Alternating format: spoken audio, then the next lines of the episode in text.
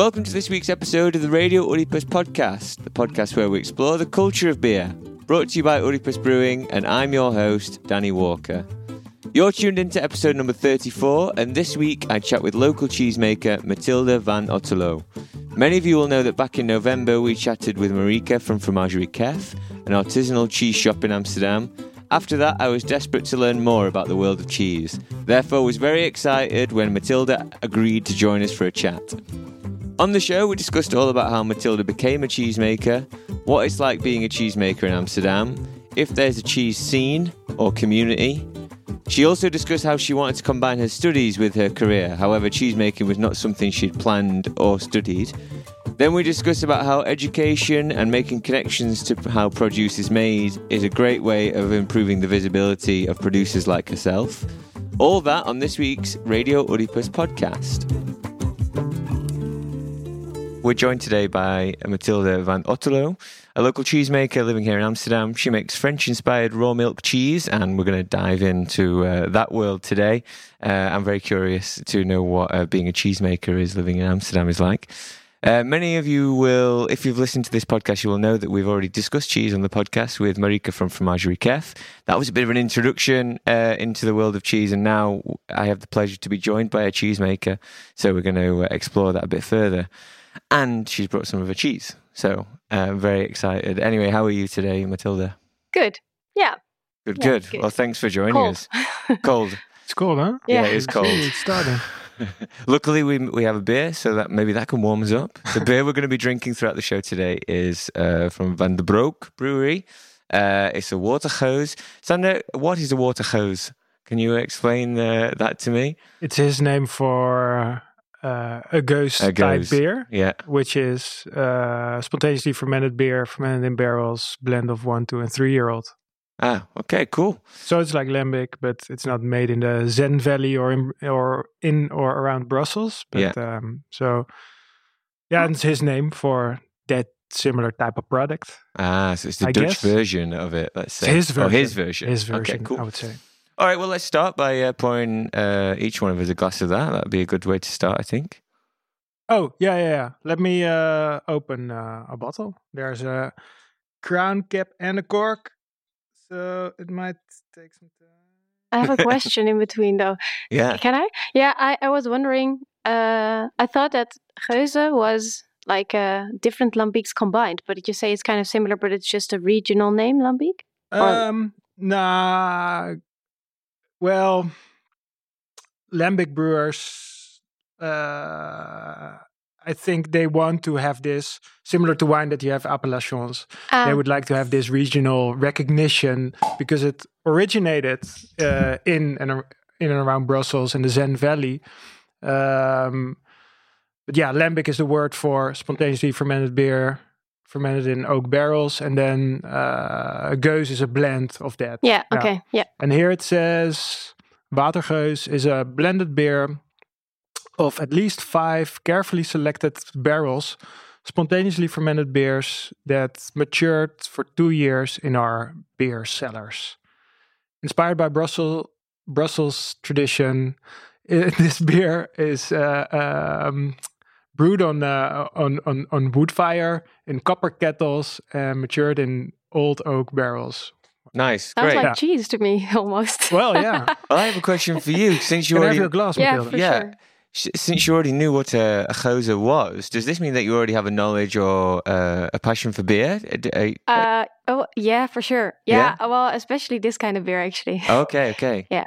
Oh, nice. Uh, I have some friends living in Brussels, so that's also maybe why. Ah, okay. So you've uh, you've been introduced to the It's, lambics I'm not a the, um like uh, a beer expert, but I know a bit about it. And Elaine, she's um, oh yeah, a beer sommelier. I think she was on the guest. show. Yeah, yeah, yeah. previous and she's my friend. first uh, part-time employee a bit. Oh So, right, yeah. okay, okay, nice. Yeah, So me and Sander teaches me a were actually talking about Elaine Ah. because we knew that you were friends, and we knew that she make. We I know that she makes wild uh, wild chutneys as well. Yeah. So I, we made the assumption anyway. Yeah. Um. All right, just to kick off the introduction to you, uh, Matilda. What does the day in the life of a of a cheesemaker look like? Um, uh, well, uh, a day is i think it's more like a week in a way in the uh, that it has a structure for my cheese at least the Mhm. cheese i'm making takes uh, four days and then you still have to ripen it Yep. so the first day is picking up raw milk and i work with um, really fresh warm milk immediately from the cow mm-hmm. uh, so i drive very early in the morning quarter to six uh, Wow. to the farm Okay. Where's the farm? uh, yeah it's in Kockengen, which is close to breukelen so it's in direction of utrecht Okay. and there um, I'll uh, have these buckets, and I when he's milking the cows, I pour the milk into the buckets, or at least, Mhm. um, and that takes it depends on the on the time of the year how much time it takes because now the cows don't give that much milk anymore, so it takes a long time until I have uh, 300 to 400 liters. Well, there is a sh- very short amount of time that it's left the cow, and then it's in your possession, ready to make. Yeah, yeah. So it's it goes through a filter and that's it. Wow. Um, so it's warm, and then I transport it uh, back to Amsterdam, Mhm. and I pour it into my cheese vat. I think the word is in English. Mhm. Tobbe, we call it in Dutch. Yeah. I- the word escapes me. I forgot what Barrel. it's called. Yeah. But yeah, exactly. Um, and I have two barrels of 200 liter, so the maximum I can make is 400 liters, and then I leave it there. Uh, as I acidify it with cultures, with Mhm. acidifying cultures, and I add a little bit of extra uh, fungi culture as well Mhm. to let them grow a bit faster. Mhm. Uh, and then I wait, and then I put the rennet in after a certain amount of time, and that depends all on season and um, also the temperature in my dairy. The, all these factors. Where is Where is your dairy? Ah, yeah, it's in the west on the west side of Amsterdam. Almost when you think it's not Amsterdam anymore, it starts to be green. Oh right. Okay. um, in Geuzenveld, uh, so it's almost near halfweg in Oh, the yeah. direction of Haarlem. And okay, near the Tuin van West, I guess, it's right? in Near- there. Oh, actually. it's in there. Okay, yeah, right. so you can see my little dairy from the organic store that they have. Yep. So uh, I have a lot. I'm also performing when, while making cheese, partly. Great. Nice. Yeah. nice. Uh, and how did you become a cheesemaker? I, I know that you did work with uh, Fromagerie Kef. Yeah, how we come? Um, when you asked, well, when you told me like eight years ago, I think, ah, you're gonna become a cheesemaker, I wouldn't have thought that it would be No true. chance. no. um, uh, I always liked making things, um, and my dad's a baker, so I grew up, uh, yeah, with craftsmanship and flavor, which is an important thing. Um, and then I um, just needed an extra job after a job after studying uh, at the UVA here at uh, Amsterdam. Mhm. I did a study about the environment, and uh, there were so much complex situations. Uh, so I wanted to there. Well, the the whole question is so big, and I wanted to make something concrete and add something to this big, big problem with climate change and everything that we're having. Um, so I thought if I do something very small in a way that it's, uh, yeah, it's mostly circular and does something good for the planet, gives back. Mm. Um, You're doing your bit. then. yeah, exactly. And if everybody would do that, we would have a perfect world. For sure, that's what we hope. so yeah, Yeah. a bit idealistic, but yeah. Uh, so I walked into KEF with my grandma because she used to go to KEF um, for a really long time already. And so they needed somebody, and I needed a job after studying. And I started working there. And I don't know, it got worse and worse my addiction to cheese and the whole thing of learning. So I went to France to learn how to make French cheese. Okay. So you had this already in your studies, you had this kind of mindset that you wanted to change something in terms of uh, the world, let's say, uh, Yeah, in yeah. ecosystems. Yeah, when I came from high school, I wanted to make the world a better place, as Okay. a lot of people I think from this well that age want, but they don't know yet how to do that or how to achieve that or in Yeah. what kind of way. And by, um, yeah, by learning a lot of the different factors that are involved with my studies at the university, I found that it's so complex. If I add, if I do something very concrete and small, I can in that way add a Mhm. bit. Otherwise, it would be politics, or there's so much ways, of course, to do something. But Of course, yeah. So what was the turning point at Kef then that was like, oh, I can do this and as a cheesemaker? uh, I did like a kind of a uh, how do you, it was called an accelerator about your personal growth. So I met a lot of people that are doing things that they're liking that they're like and how did they come to that so i learned a bit what are my talents and what do i need to so i don't know at a certain point i just decided i go for one thing because i thought i was a bit more a generalist. I i was good at i was actually not good at anything but i could do a bit of everything.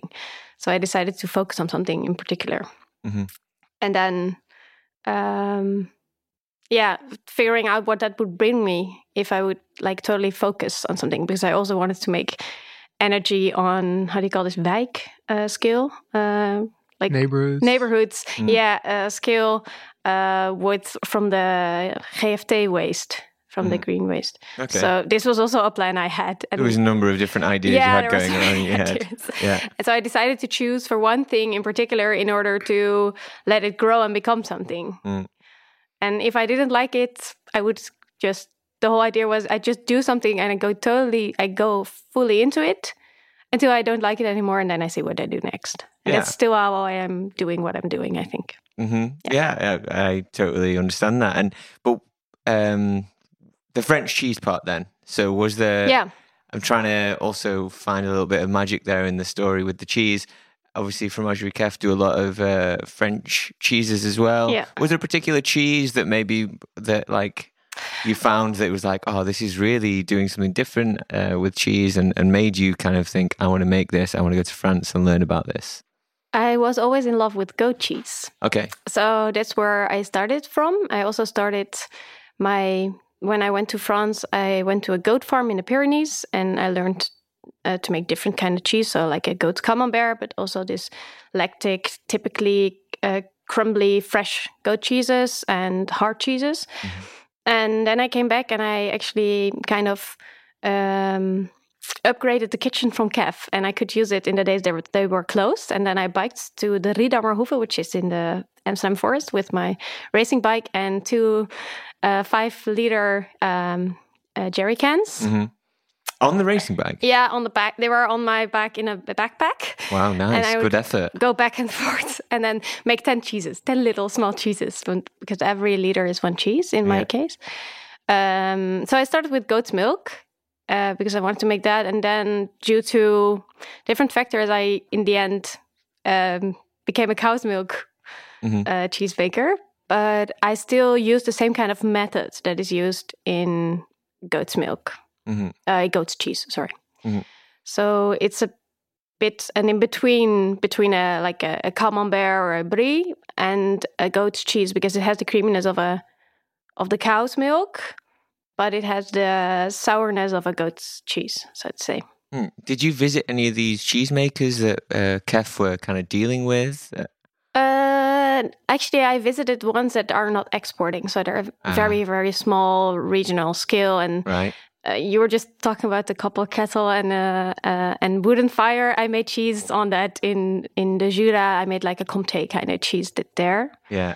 So there are a lot of beautiful things happening still in France, and in the Netherlands it's a bit more difficult. But Yeah. like under the just under the veil of France, in small Mm. corners, there are these beautiful Yeah. artisanal. Do you know why that is? Why it's more difficult in the Netherlands? Uh, uh, there, there has been this uh, this explosion of, of, of small beer makers. Uh, Yeah. is it is there nothing like that going on in the cheese uh, cheese scene? Yeah, yeah, for sure. I think there Cheese. are a lot of more soft cheese makers because I think uh, there were already already a lot of small scale cheese makers uh, that make uh, Gouda types of cheese in the Mhm. Netherlands. But I think the soft cheese is something new. We don't have a tradition in that. It's something which is more from France or Italy.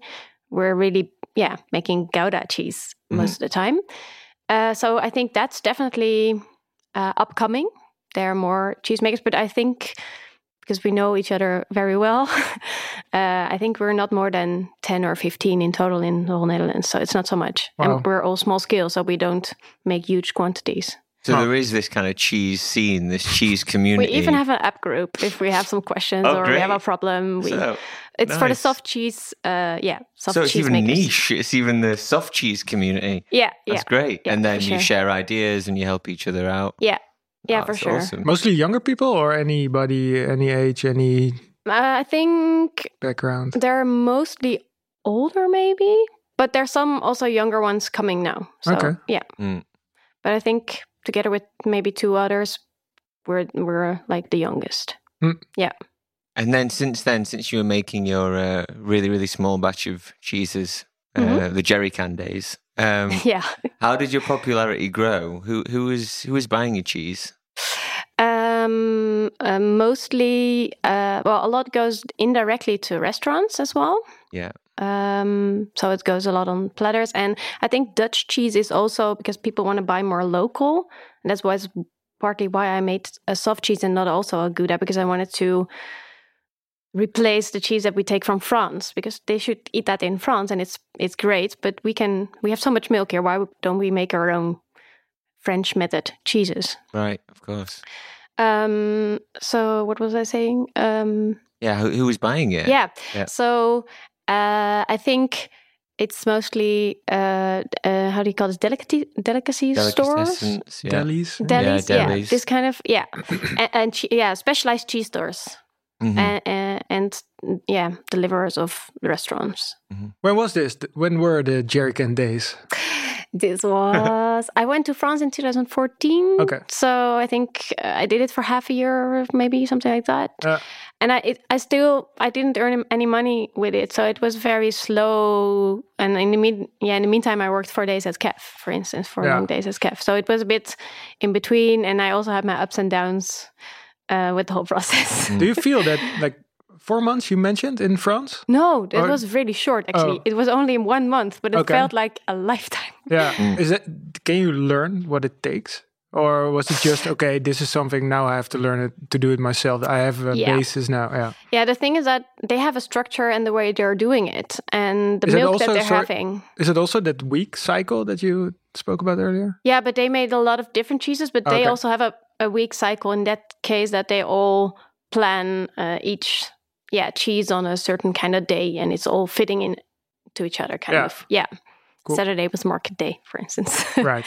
yeah, Also important. yeah, Mm. yeah. They only sold on this market, so it's very different from what I'm doing now. Oh wow, yeah. Yeah. So I I tried to be on a market here in the north actually, but uh, I quit it after some short time because there was nobody coming and it was very very cold. Oh no. It was at the Van der Pek market on the Saturdays. We had an organic part, but it was just there very very short because it didn't really go anywhere. Yeah. But what kind of relationship do you have with um, the people that sell it? Because I'm just trying to make the connection here because uh, with your studies and what you're saying about trying to Mhm. um, change something, you know, and we also spoke on the phone and you said how this education and learning process in the about cheese making and where it comes from is a really important part of what you do. What are you? How are you getting that message across? Are you, are you talking to retailers, also chefs in restaurants? What what's your relationship like with yeah, these people? during the time I worked at Kef, I was also in my function as as an employee of Kef. I was also at uh, at uh, how do you call this? Advising, yeah, Mhm. advising um, restaurant owners uh, a bit on how to make a platter. But I could also bring a bit more to the table because I started making cheese then, so Mhm. it was also some addition. And so once I gave um, a presentation about cheese making to Ciel Bleu, so they had an idea of how uh, Mm. this works. Um, and now I'm also uh, once every year you have this warm you have the Warmonderhof. It's an organic dynamic. How do you call? Yeah, organic dynamic agricultural uh, Yeah. school. Yeah. and uh, so I learned them a bit about uh, the process, but also about uh, the practical, the how do you call it, the financial uh, Mhm. part of starting your own business. Mhm. I'm still figuring that out though. um, but yes. Uh, so and um, that's why I'm in the city as well and visible. I want to sh- show people or get people more connected to how food is made. Yeah. And maybe you have that as well, Sander, with having a brewery in in a city that Yeah. they can see. Yeah, I think that's a very important part of of our tap room and also the the identity of our tap room that is actually in the middle of a brewery and Yeah. there's even no glass wall. You have to have a physical barrier, but that's more uh, excise tax uh, Yeah. thingy. That th- there Mm. must be a physical barrier, uh, but and it's there, but it's in the same space, so you can see what's going on. Yeah. Sometimes brewers are also performing in our place, you yeah, know exactly. and uh, uh, but yeah, I think it it maybe not so much at that point. You know, uh, uh, brewing is a lot about uh, cleaning up or pumping liquids from here to there. Maybe people that are sitting and looking and having a beer not fully understand what what the process is in, about in total but it makes it real. It makes it you can smell see uh, feel what it takes. And uh, i think that's that that helps uh, uh, in, in, sparking maybe some interest. And then maybe they come uh, over for a tour at some point and then you learn yeah. what it's about. And yeah i think it's a bit similar because they uh, I may have to say 80% of what I do is cleaning. Yeah. so it's, I think, a bit maybe even more than in beer making, but I'm not sure about that. Well, maybe similar. Yeah, I guess so. uh, I made beer once though. Yeah. But um, yeah. Uh, so it's a bit similar because they don't totally grasp what I'm doing, of course, and it's very repetitive because mm-hmm. I'm filling forms with a spoon, which mm. takes me two to three hours, and I can imagine it kind of be okay. I saw that she put something into a form, okay, and then they go. So they have, yeah. a, but it's still a little bit of a connection that they get more. And I'm also giving this workshop, not at the moment, but normally, um, and I do mozzarella making. I chose mozzarella because it's very uh, good cheese to make in a, a short amount of time. Yeah, it's fast. Yeah, it's a fast way. It's also a recipe that you can do at home. So it's really something that they can redo at home if they would mm-hmm. like to. Uh, you can do it in approximately one and a half hour if you're if you did it many times before. Yeah. Uh, the first time it takes a bit more time. Why is that? Why why wouldn't your other whoa, other cheeses uh, uh be go. more difficult to to uh, to make at home? Uh, because the acidification process alone takes twenty four hours. Yeah. Um, but so that's time. You can have yeah. that at home. No, nowadays, you can do it at home, yeah. but for like a workshop, it's very yeah, difficult okay. to no, do sure. it. no, no, no. But you could do this at home. It's quite easy to make cheese. I think it's more difficult to make a, a cheese which is uh, approximately the same all the time. Right. That's I think where the the craftsmanship comes from, and that's what I also heard As brewing, with baking, baking and brewing. Yeah, exactly. It's mm-hmm. the same. Yeah. And I'm still having some you have the seasonal varieties in the milk and in the weather and in the temperature of your of your dairy and all these kind of things. So uh, it's still very hard for me, at least, to make a very. Uh, Do you aim to be consistent? Is that your what you what you want? Uh, yeah. Well, yeah. Because winemakers be... can put a, a year on a bottle and then okay, this is this, this is that, and then. I think it's okay to have some seasonal variability. right. Yeah. For, how do you call it? Yeah. yeah. Variety. Variety works. Yeah. Sorry, I make words up. uh, so, um, and, but it shouldn't be an excuse. I think that's maybe the, uh, yeah, silver lining. Mm. So they just say, "Oh yeah, yeah, sorry, it's uh, totally different in taste now." Yeah, but it's because the cows are outside. it's okay if it's once because you're learning, but I think as a cheesemaker, well, maybe I'm I'm putting the, the how do you call this? The lot fair the bar? the bar. Yeah. very high, but yeah, yeah, I'm aiming for Consistent consistency, yeah, yeah, yeah, with a bit of seasonal influence. Influence, yeah. Okay, yeah. Now we had a, a, a brewer from a very large brewery here, and he also tells about the like quality can also be it's about this agreement you have with your customer if they expect this this variation in in cheese or beer then that can be something that's they do understand and yeah. it, it, it, definitely happens but so. it can also be something you want mm. to uh, um, express seasonality the yeah. yeah in some things i do because i um, make uh, cheese from one liter is one cheese the whole year round and now the cheeses are bigger than that they are in uh, spring and summertime because the milk is less thick then. So yeah. there's less cheese coming out of one liter. So I do also try to tell a story with the seasons, yeah. but taste wise or um, yeah, I really try to aim for the same. However, I'm ripening in uh, my cheese in wine um, cellars. Cellars, yeah. yeah. Um, and they're not the perfect way. Like if I would have a perfect ripening room, it would be way easier as mm. well than what I'm doing. So it's, of course, also a question of uh, possibilities that you have. But, sure. Yeah. Yeah. Yeah, I think we will touch upon that a bit more once we've actually tri- tried your Yeah, cheese. sorry. But no, no, I think it's all really good that we touched upon it. But I did have one question that was uh, Yeah. uh, related to the previous point because it reminded me of the Sam Roof's uh, uh, conversation we had. Mhm. Who's the Your neighbor. director, and that- your neighbour of yours. He's the director of Mijn Stadstuin, Oh, opposite yeah. from Tuin uh, Van West. Yeah. and uh, he was talking a lot about local food systems and and trying to um, inform and educate people on that process in, in order to help local food systems. I was wondering what what you're doing in these workshops to try and do that. Are you educating people about the nutrition uh, of the environment, and uh, how do you help to kind of? Is that maybe one of your biggest problems as a producer? That visibility um, that you don't have, or, or trying to educate people in that way? I think the um, the workshop I'm giving now is really based on how is cheese made. hmm I think, and then especially mozzarella. Yeah. I tell the general story of how cheese is made and a bit about myself. Um, but I don't tell that much about the environment, but about che- um, with telling about my cheese, you Mhm. also involve a bit uh, about why I started making cheese. So why it's connected to hmm uh, the landscape we live in, for instance. Yeah, for sure. And because of your studies, you were talking about basically uh, trying to make a, a greener world, essentially. Um, and you're trying to raise, you want to try and raise awareness. hmm What is your point of view when it comes to kind of the sustainability with animals? How far Yeah. do you go in terms in terms of that? It's a difficult one. Yeah. I'm still trying to figure it out how um, what I think about it.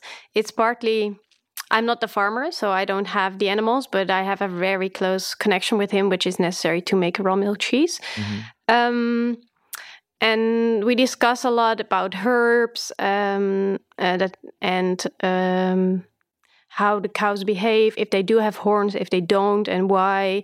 Because they, he he now like take the horns away because the the stable is actually not made for it to have horns, so it's not safe. And well, you cannot build a new stable. All mm-hmm. this kind of there are a lot of factors that are involved, and you're kind of yeah trying to figure out what works best. Also, I mean financially in combination with I think the environment, so it's a bit of a balance there. But were these all things that you were thinking about when you chose your farmer as well? Because I'm, I'm sure there was a process that you went through finding where your milk came from. yeah, because I also switched Ah, okay. sometime. Right. Um, well, the breed of cow is very important. Uh, it's Blaarkoppen. It's a certain kind of cow which is not that much there anymore. It's not the Frisian Holstein, the Mhm. the cow we know, Yeah. the black and white one. Mhm. Uh, it's also called polder panda. It's like um, they have this round. Okay. The Blaarkop have their round um, stains around their eyes, Mhm. Um, in black or in brown, and um, they give a uh, milk which is more. Uh, how do you say this? Uh, concentrated. It's concentrated. Concentrated. Yeah. Uh, so taste wise and because of the breed, and they can also be eaten eaten for meat. So afterwards, they're also uh, sold uh, through Koop een Koe. I don't know if you know it, but they sell the whole uh, cow. You can order a half as a family, for instance, or a quarter or something like this. So it's really trying, yeah, to do what's best, and it's also organic, which is uh, important to me as well. That the Yeah. milk and the farm, yeah. Yeah, super interesting. So we Um, really try to, but he does the job. I'm not doing anything there. I'm trying to re- reward him for him for what he does Mm. actually, so Yeah, he can sure. do it. Yeah, yeah. I think that's no, it's part. something that something that came up with the with the Marika show that I found quite interesting as well. And Sander was talking about it on the phone with me earlier about he picked up on it about how there was the uh, the cheese supplier with the forty goats, you know. And Ah, I was yeah, thought maybe is she in the cheese group uh, app? Is she? Uh, I think she's too old for the app. Oh, right, okay, no, okay. no, no, no, no, no. I'm not sure. No, but I no, maybe she's in the app. I think so. Yeah, but I, I thought that obviously, uh, yeah, having forty goats is maybe the amount that she can handle, in for uh, in order for her product to still be sustainable, let's say, or or maybe I or it's the size she can handle, or Yes, can, Yeah. or or the plot of land that can uh, where you can fit the amount of. Uh, Yeah.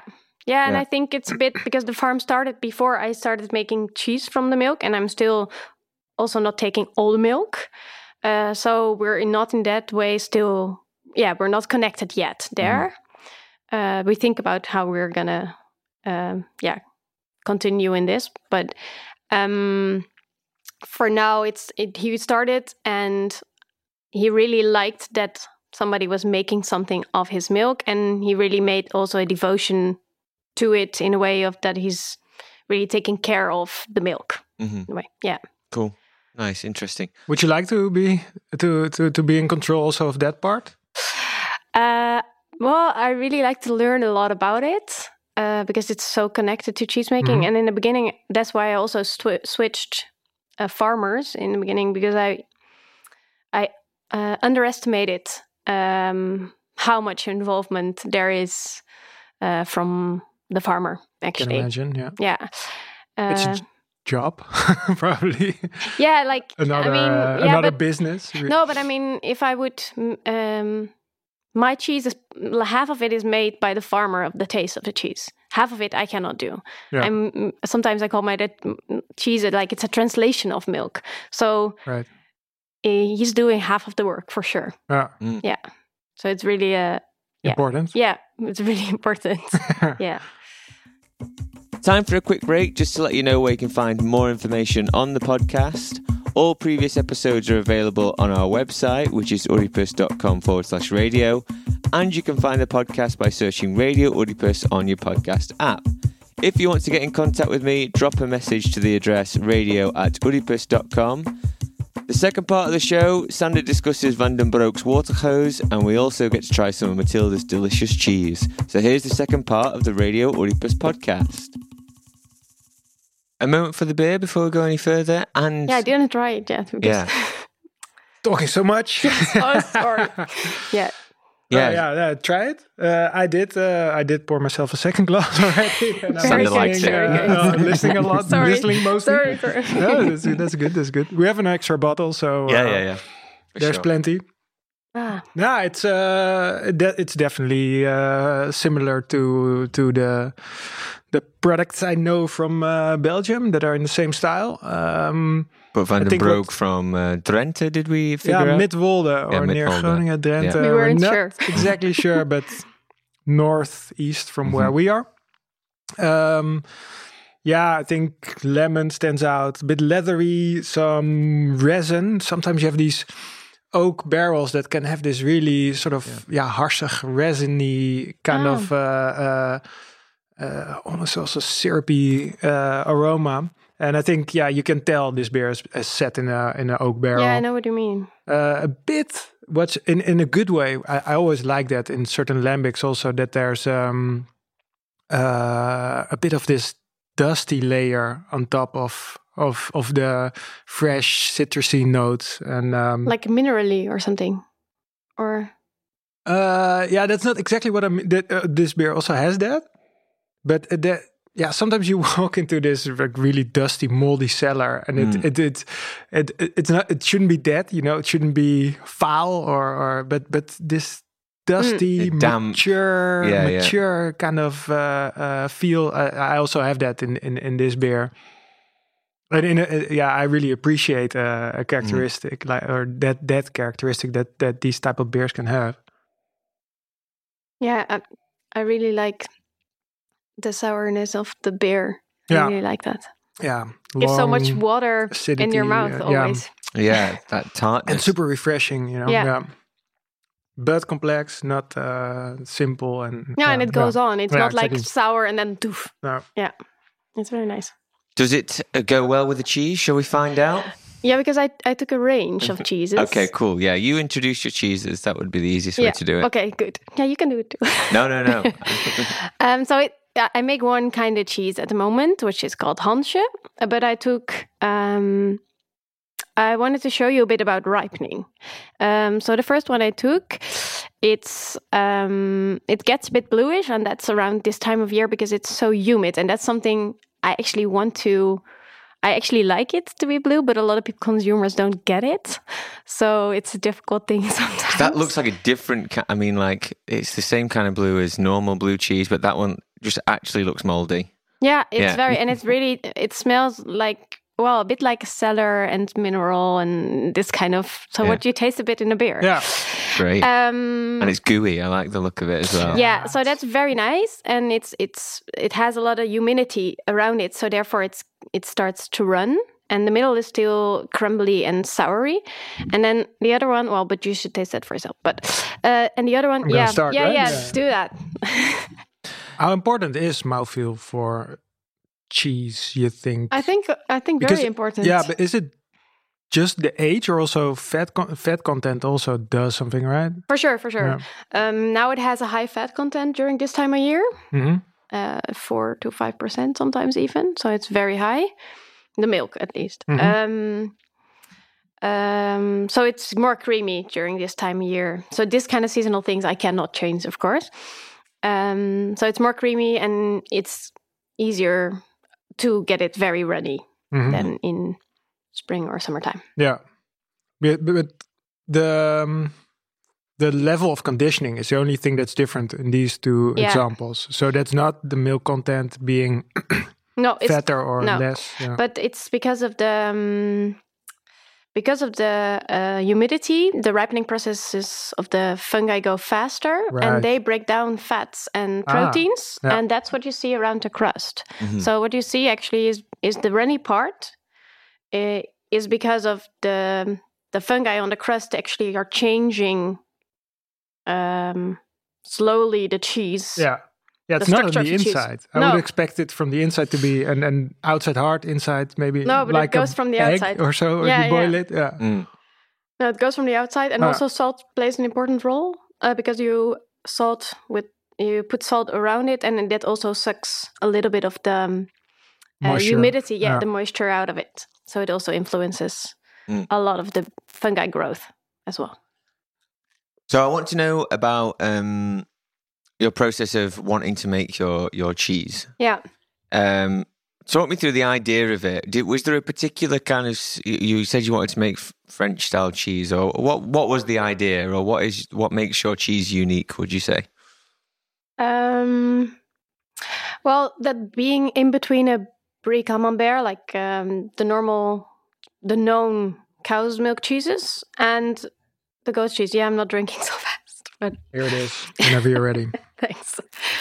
Um, I'm talking so much. That's the problem. uh, sorry. Um, so yeah, there was. It's just a bit of in between. It's uh, Saint Marcellin is I think the French variety of the cheese that I'm making hmm uh, a bit. Yeah, Okay. Okay. Cool. and it just developed because I started with goat's milk and then came into cow's milk and just adapted a bit the recipe, but still stayed in that corner. Mm. But I still want to make a washed rind cheese. I started a bit experimenting with that. Already. Okay. Cool. Yeah. Tell me a little bit about that that process. How easy is it to make? You do these workshops, like how? To make cheese, you mean? Yeah. Well, I think for it's very hard to s- to know this because you're really I'm really You're in into game. it. Yeah. Yeah. yeah. Um, I think if you're a perfectionist, it's not so hard. Yeah. um, If you're perfectionist, it's not so hard, or it is no, very it- hard. Well, if if I think it's a very um, good quality to have if you're making cheese. right. um, so uh, if you're mm, how to say this, I think the process of cheese making, as I said, is not so difficult. Um, you leave milk out with acidifying culture. You put it in a form. You leave it there. You turn it. You salt it, and then you put it in a in a fridge with a certain kind of temperature and humidity, and then you have cheese. Mhm. So it's in a way it's not so hard, but yeah, like I said, the consistent making a consistent cheese, I think, is is the whole and working with a with milk, which is never the same. hmm And sometimes I don't have the same cows hmm because I have I don't take all the milk most of the time, so I have different cows each week that are giving me the milk. So I have different milk as well because every cow, cow gives different milk. hmm Okay. How much room for creativity you would think would there be in cheese making? Well, in a way, it feels very creative because you're well, it's improvise improvising in a way Mhm. because you're always um, looking at what hap- what's happening and how is the structure and measuring the pH and figuring out what to do. But you have certain kind of uh, rules Yeah. and and uh, so there is no uh, yeah room for But rules for food safety or rules for uh, cheese styles or Uh, well, yeah, there. So if I make would make another kind of cheese, the steps are the same in a way. If you make cheese, but the process and the temperature and uh, the amount of rennet that you add are, are varying. I think it's, mm-hmm. I don't know how it's with beer, but it's kind of the ingredients are the same, but you turn some factors around. Mm. no, yeah, sure. But yeah, in beer with barley malt, hops, yeast, and water, you can make pitch black beers. Uh, you can make super light beers. You can make beers of Yeah, 0.5% or up uh, 10 or more, you know, bitter, sour, uh, anything. So all these different beer styles there are with only these four similar ingredients. Uh, but you can also make something like like lambic, and and, and that might be different uh, Yeah. because it- it's been sitting in a barrel or spontaneously fermented, which is where you have, I think, a bit less control. Um, so then, you know, creativity comes in, maybe also controlling the process or adapting to certain factors or combining maybe certain styles and, and influence from here, influence from there, and see what you can do flavor wise. Yeah, yeah. I think I think it's in the in the you have certain kind of recipes, and then you have your own ingredients, and which milk is the most important factor there. And with that, you start experimenting and come up with a, a recipe, but the recipe is changing throughout the year. I think. Uh, because I'm just one year round, or a little bit more than over one year round with this milk, Okay. so that's then you know a bit how to make my cheese at least. So you need a lot of time to uh, Understand it fully and, Yeah. and dial in the process Yeah. and really get it where you Yeah. want. Yeah. Yeah. No, I get it. Yeah. So yeah, for me it feels it's it feels never the same. However, the steps are the same. Yeah. I think that's a bit what Yeah, I like yeah. about it. Yeah. And using that raw milk, you you said that the milk does change a lot. How do you, as a maker, try to make your product consistent? How do I do that? Yeah. Um, well, with adding less or more rennet, for instance, uh, with cooling down the milk less or more. So when it's cold in my dairy, I leave it a bit warmer because it cools down during the process a bit more. This kind of um easy things. Mhm. Um, and also the time between uh, adding the acidification is the first process that you start acidifier and then later on you start you use the um, uh, you put the rennet in and it influences each other so it binds the the proteins Right. um, and the more sour it is the uh, the better the rennet is going to work uh, so i wait a bit longer in a certain time of year uh, than in other times of year in Mhm. between this so these are all these factors that you're That you can play around with. yeah and also Yeah. the humidity in your cellar for instance Okay, cool. And which part of the process uh, would you say fascinates you the most? Is it this playing around with the aging and the storing? Is it what you can do with fermentation? You said you only use one particular kind of culture, did you say? it's a mix actually It's a mix. Uh, so, which part really fascinates you? I think, like Uh, beer, obviously, for, Sander plays around with fermentation, and and that's kind of part of the process. I was wondering how you viewed that. Uh, for now, I really like the ripening process a lot. So the cheese making is only three days, but then starts the whole ripening process, and it feels like taking care of your babies, like turning them around, putting them in another corner, Right. uh, this kind of things. Mhm. Um, so that I like at the moment the most, and I think you can influence it. I can make a washed rind cheese with the same kind of cheese at the beginning, and if I just ripen it and wash it during ripening, which is a washed rind, then you get a different kind of cheese already. So it's very interesting to Mm. experiment with that part. And what I find very interesting is natural cultures. So using your own way, for instance, that's what they do a Mm. lot in France.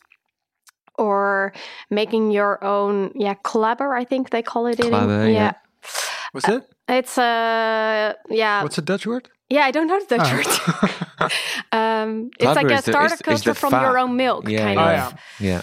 Yeah. Um, Can you only get that that you can only get from raw milk then?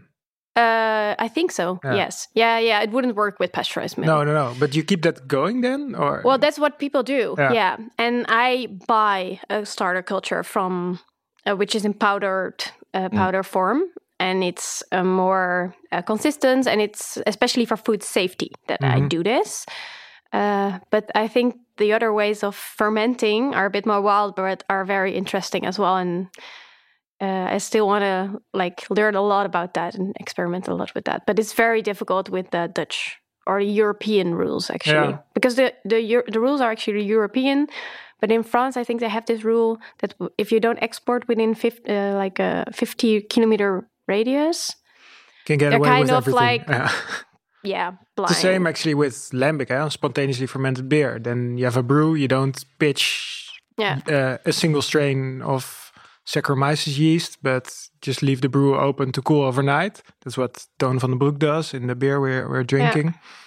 Um, but there is, I think there was this law, and I'm not sure if it's implemented like throughout the world of spontaneous fermentation, but there is this, there was this paper once about um, the type of microorganisms that thrive in a lambic brew and wort, and and Oh, yeah. there's also Enterobacter, which dies off very soon when pH drops and lactobacillus are producing acids. But uh, I think th- yeah, a law got implemented that you had to acidify the wort with either lactic acid or another acid uh, to prevent this enteropeak. Uh, yeah, in the um, beginning. Yeah, although it wouldn't result in a in a harmful or or pathogens in Yeah. the final product. It it was something that they thought, uh, uh, or at It least the law in the law, yeah, the, the, yeah, Yeah. ooh, Enterobacter in a beer, you know, we Yeah, can't have that. Yeah. Uh, so there, there, I think there's a similarity, you know, it, sure. it's. And I think in beer it might be a bit different because there is alcohol and For no sure. oxygen. This is way more dangerous pH. cheeses. Yeah, yeah, perhaps, for uh, sure. Yeah, I'm not sure about that, but I can. Uh, yeah there's a lot of milk sugars and Yeah. there's so much uh, things uh, already in the milk that are uh, if they evolve they are not maybe not that good mhm. so the cheese i'm making is kind of sour in the beginning the ph is 4.4 approximately Okay, that's average beer. This would be lower. Yeah. what we're drinking now. yeah so for cheese it's kind of sour and then later on it's it the ph goes up a bit um, but if you're making a camembert kind of style it mostly doesn't go that sour and it's even more susceptible for a lot of Mhm. things so it's yeah you're always playing with what you can do within the process to make it food safe but also uh, yeah there's still a lot to learn there for me as well to figure out if you can do a bit uh, be a bit more guerrilla tactics in like this kind of cheese making. Yeah, a bit more feral or Yeah, yeah. wild or uh, yeah. Yeah. uh, uh, Yeah, I think that uh, Duty, she's making cheese in Jubbega in uh, Friesland. Friesland. Yeah. And um, uh, she has uh, goats and she's really doing it uh, this kind of style. And uh, she used to be a microbiologist or something in a Mhm. lab. or So she knows a lot about it and she just uh, really went into a conflict with the. Uh, with the NVWA. yeah, uh, and they Food she Safety, won. uh, yeah, Authority, yeah, yeah. yeah, exactly. And she? She won, like, or at least Oh, yeah. she didn't have. Oh wow. Right. yeah, She so there to pull are. cheese- She's yeah. she's Yeah. like, she's hero. uh, yeah. In that case, yes, for sure. Yeah, Nice. yeah. And there are internationally a, Cana- a Canadian who's really giving lectures about this. So there's a. I also have my international cheesemaker group that I normally meet in Berlin in the beginning of November, but not this year.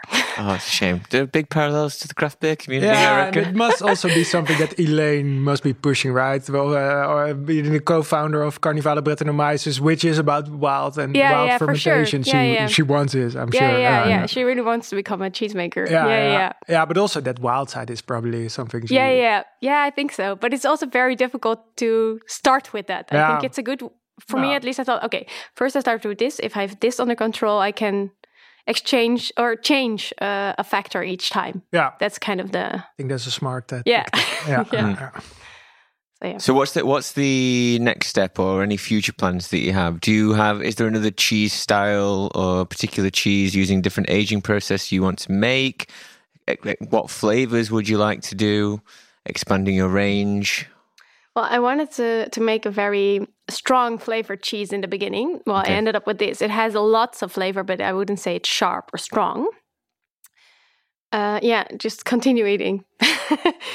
um, but um, Uh, so the washed rind is something I really like. So the the smelly cheeses, I really like that. Me too. Smellier the better. Yeah, exactly. For me, it's yeah, it's true as well. And um, I'm also figuring out how long I can stay in the little area that I'm in right now at the Fruittuin hmm because I really like it there and I like the connection, but it's it's very difficult of transporting the milk and how long is it actually because it takes me a lot of time and can I continue in this way? I'm not sure. hmm And I'm also trying to figure out how big I want to be. Mhm. Because if I can earn my money, is it isn't it enough, or do I need to? I don't know. Uh, make other cheeses? Do I want to? Yeah, I want to. But Mm. so I'm. I'm at the moment. I'm a bit in a. Yeah, I'm. I'm not sure. I can also go to the farmer to be on the farm. hmm This is something I'm thinking about. So there are a lot of uh, different things in my head going around, or how to how to proceed. Ah, okay. Fair Just enough. in the middle of it. World of opportunities. Yeah. yeah yeah and figuring out uh, what way i want it and Yeah. also how i want to it has also to do with your personal life how do, how much time do i want to spend on my work and uh, have a baby a private life as well because Mm. it's taking so much time and how can i kind of do this hmm Yeah. Yeah, I understand that. I have kind of one more uh, point I'd like to ask is Has your cheese consumption gone up or down since becoming a cheesemaker? Do you still love cheese as much as you did when which made you start making it? Uh, yeah, I still love cheese as much as I did when I started making it. I think that, um, well, I forget to take my own cheese home all the time. My boyfriend asked me, like, ah, you didn't bring cheese? Oh, no, I forgot. it's Yeah, like yeah, yeah. something stupid. Yeah. Um, so on Saturday, sometimes I go to buy cheese at Kef or something. Yeah, yeah. What other bu- cheeses do you buy? Uh, I like Coulommiers a lot. It's a it's a cow's milk cheese, which is in between a camembert and a brie a bit. Mhm. I like it only when it's very very ripe. Um, I'm not so fan of blue cheeses. I find them mostly too salty, but it's something personal tasting. Yeah. And um, I like washed rind ones. So uh, Epoisses I like a lot, Mhm. but also the Langres, which is more crumbly and fresh, like the yeah, like my cheese, but then has a washed rind. So that's something I'm trying to develop a bit myself now. hmm Cool. Do you think it's can you eat lots of cheese and still have a balanced nutritional diet? You think? Uh, I think a lot of cheese. Uh, no, No, no, it's a bit too fatty, right? I think yeah. I think for your how do you call it Cholo- Cholesterol, yeah. cholesterol. um, I think it's with everything. So everything is okay to eat as long as you don't eat too much of it. Same it's with beer, with right? beer. It's Yeah. with wine. It's I think it's with coffee as well. It's with a lot of things. With bread as well. If you eat only bread, it's like so. Mhm. It's about the variety of your diet, and there Mm. can definitely be cheese there. But and I think that's also I that's why I don't maybe want to become that big because I also want to be a small scale farmer and we don't have to eat cheese every day. It's more Mm. about paying the the right amount for the product so that the farmer and the land uh, can be as it is. And then uh, in the same time, we can eat a product which tastes very, very good, and not something, for instance, which is uh, Gouda cheese from the from the supermarket, which doesn't have that much flavor. So I think it's more in buying less cheese but quality cheese. I think that's what what I'm aiming for.